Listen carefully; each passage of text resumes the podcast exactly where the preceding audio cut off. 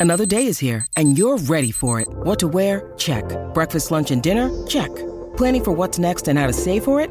That's where Bank of America can help. For your financial to-dos, Bank of America has experts ready to help get you closer to your goals. Get started at one of our local financial centers or 24-7 in our mobile banking app. Find a location near you at bankofamerica.com slash talk to us. What would you like the power to do? Mobile banking requires downloading the app and is only available for select devices. Message and data rates may apply. Bank of America and a member FDIC.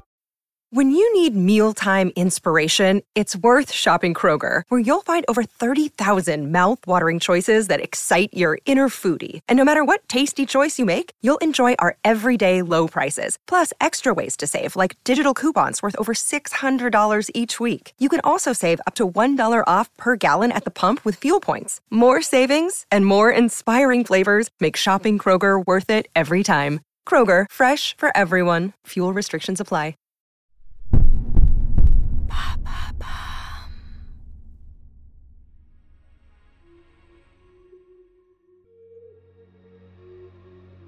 Bonjour à vous, ici Andrea, bienvenue dans True Story.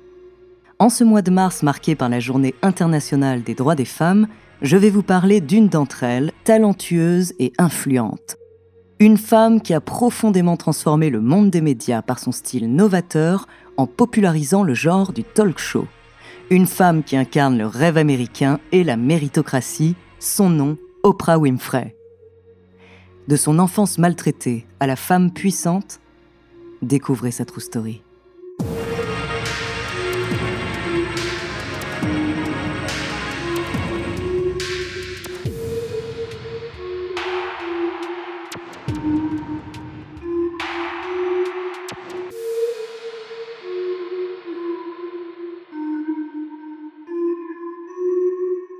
Avant de commencer à vous raconter cette histoire extraordinaire, laissez-moi vous présenter notre partenaire.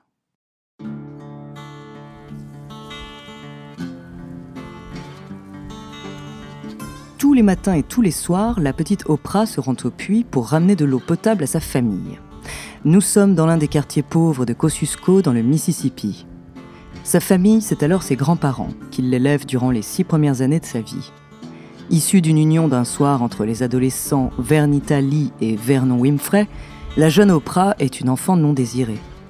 Elle est recueillie par sa grand-mère maternelle, qui l'élève selon les préceptes d'une éducation religieuse et scolaire stricte, mais dans le même temps, sa grand-mère la maltraite.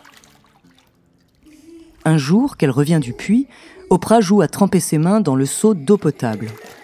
Sa grand-mère l'interpelle depuis la fenêtre, elle est en rage. Pourquoi la petite fille joue-t-elle avec de l'eau qui doit lui servir à se désaltérer?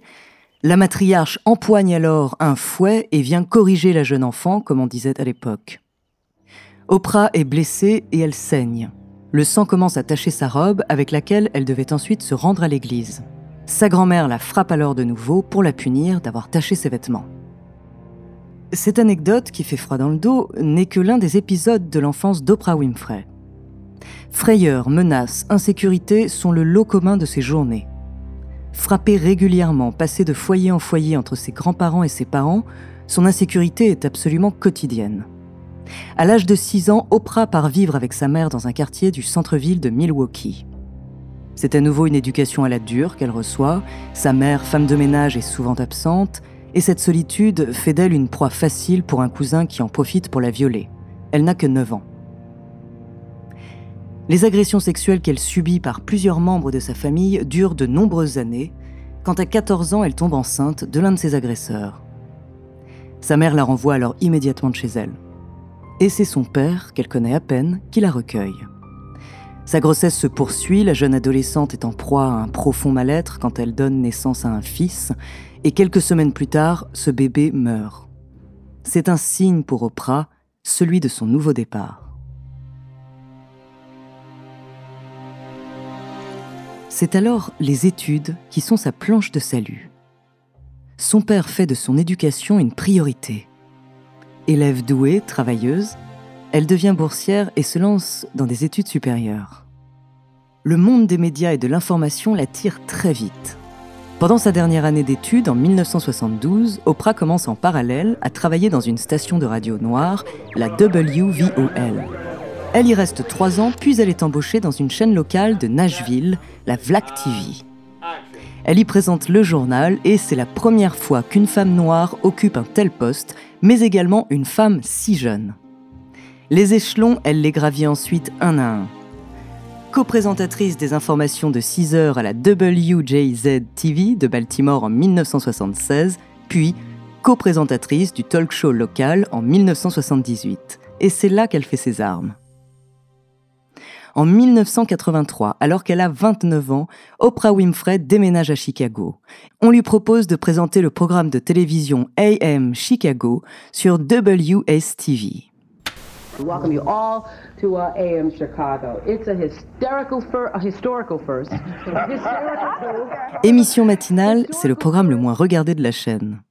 Elle prend peu à peu les manettes de l'émission, qui devient finalement The Oprah Winfrey Show au bout de quelques mois.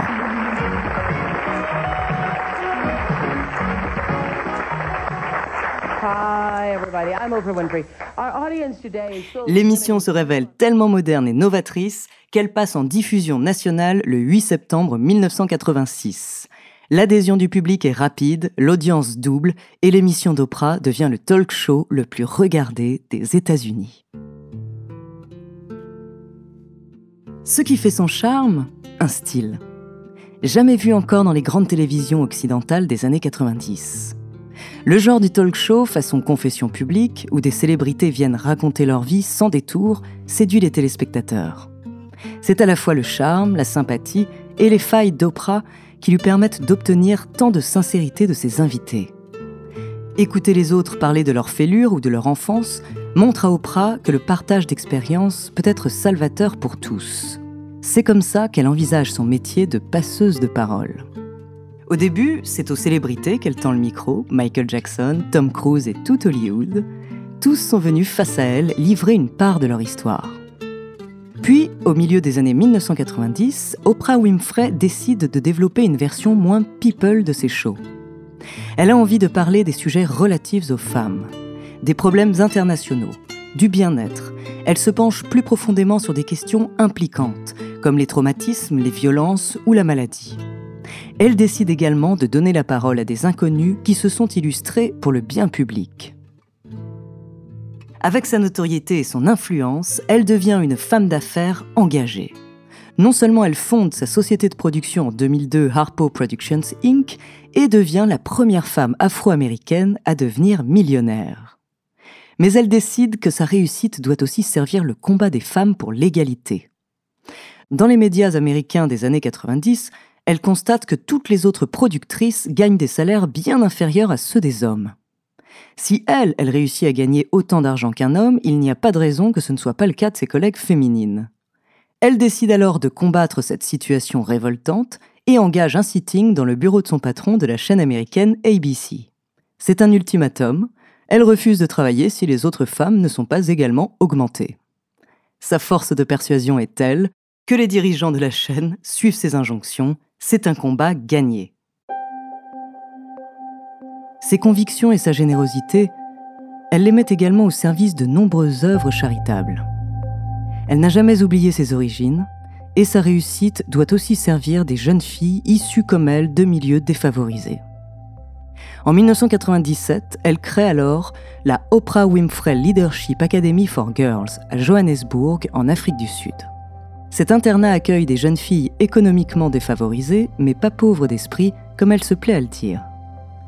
Émancipation, méritocratie, elle est un modèle de réussite et d'intelligence. Le magazine Forbes l'a d'ailleurs désignée célébrité la plus puissante du monde à cinq reprises, de même que CNN et le magazine Time. Son show a été programmé pendant 25 saisons consécutives. Sa diffusion a cessé depuis 2011, mais depuis elle se consacre à l'édition, avec déjà 5 livres publiés. Elle développe des activités sur le web et continue de recevoir des célébrités pour des diffusions exceptionnelles qui réunissent toujours des millions d'Américains. Certains se seraient plus à l'imaginer en femme politique, rôle que Barack Obama aurait tenté de lui proposer en lui parlant d'un poste de sénatrice, mais ce n'est pas son chemin. Elle souhaite conserver son indépendance. À la question Comment expliquez-vous votre réussite qui taraude chaque personne qui essaie de comprendre son parcours, elle répond Je me vois comme quelqu'un qui très tôt comprit que j'étais responsable de moi-même, que j'avais l'obligation de m'en sortir. If it's, it's going to do, it'll do well. And if it doesn't, And if it doesn't, I will still do well. I will do well because I'm not defined by Un parcours riche d'enseignements pour débuter ce mois spécial dédié aux femmes.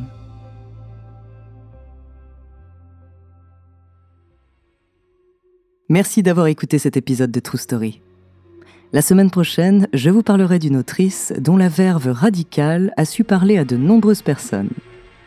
En attendant, n'hésitez pas à nous faire part d'histoires que vous aimeriez entendre sur votre plateforme d'écoute préférée ou alors via la page Instagram ou Twitter de Bababam. Nous nous ferons un plaisir de les découvrir.